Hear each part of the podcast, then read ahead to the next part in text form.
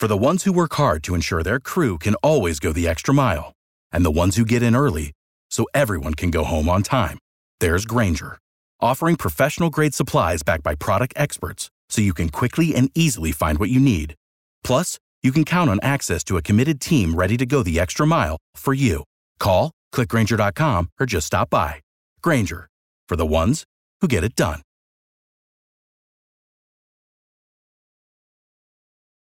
This is more about the health of the Republican Party. This is about the health of our country.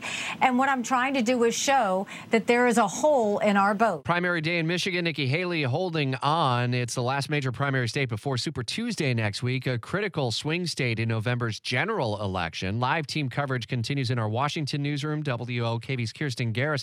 We expecting anyone to be on upset alert today?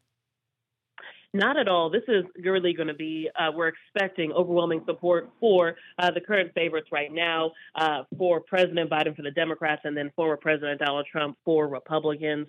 Uh, but both candidates are facing their own kind of unique challenges. So, you know, President Biden, while technically he is facing off against uh, Congressman Dean Phillips of Minnesota, his real challenger isn't a person. It could potentially be a write in.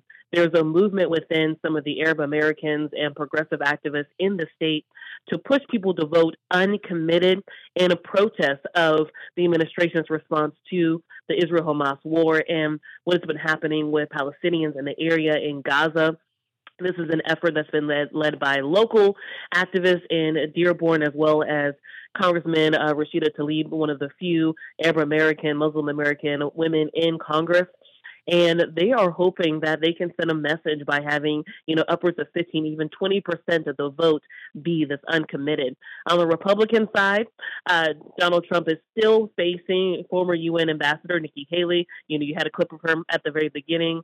She is still in this race. She has not won any of the competitions yet, but she is still continuing to try to put pressure against former President Trump. Is she increasing her rhetoric against Trump? And is there any sign that that may work ahead of Super Tuesday next week, Kirsten?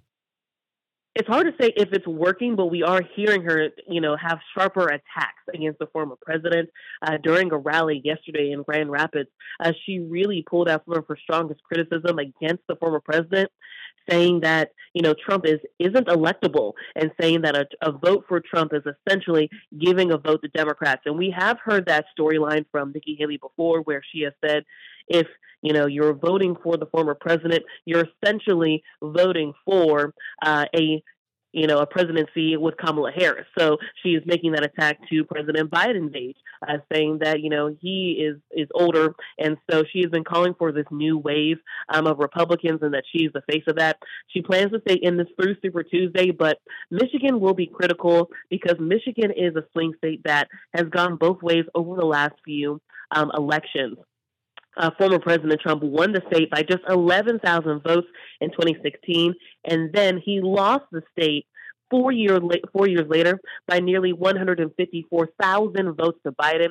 And then I have to give credit, NPR had a really great segment this morning. They talked to voters, they talked to Arab Americans in that state, and they said, you know, Michigan is a place where they may not have, the Michigan is a place that candidates may not may not need it to win, but is a state that can help someone lose. So this would be a critical state for 24 this year. And WOKV's Kirsten Garriss, part of our live team coverage. Governor Gretchen Whitmer even saying that. I anticipate that we will see a sizable number of people vote uncommitted. As we know, our huge Arab, Palestinian, and Muslim communities are going to voice some of their opinions with regard to how we're handling what's happening over in Gaza and Israel. Yeah,